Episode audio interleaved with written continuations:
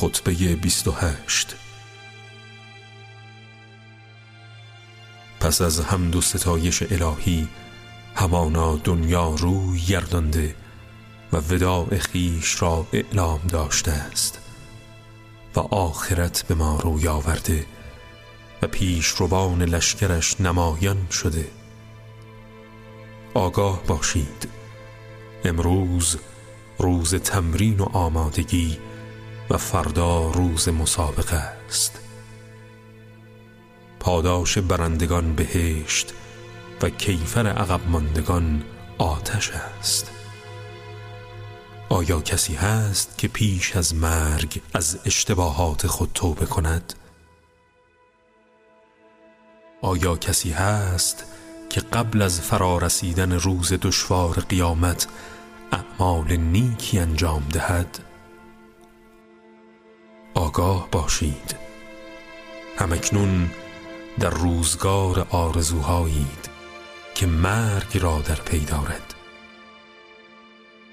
پس هر کس در ایام آرزوها پیش از فرارسیدن مرگ عمل نیکو انجام دهد بهرهمند خواهد شد و مرگ او را زیانی نمی رساند و آن کس که در روزهای آرزوها پیش از فرارسیدن مرگ کوتاهی کند زیانکار و مرگ او زیانبار است.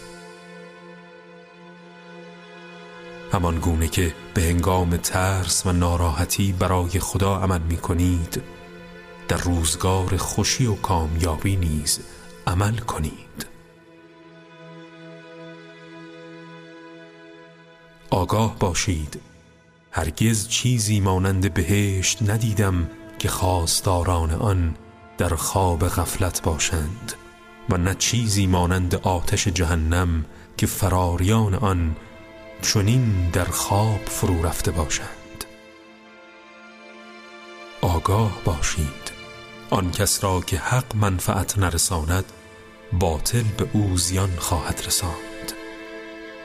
و آن کس که هدایت را نمای او نباشد گمراهی او را به هلاکت خواهد افکند.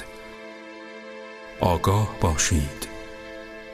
به کوچ کردن فرمان یافتید و برای جمع آوری توشه آخرت راهنمایی شدید.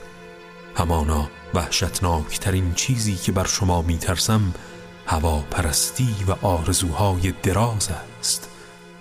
پس از این دنیا توشه برگیرید تا فردا خود را با آن حفظ نمایید.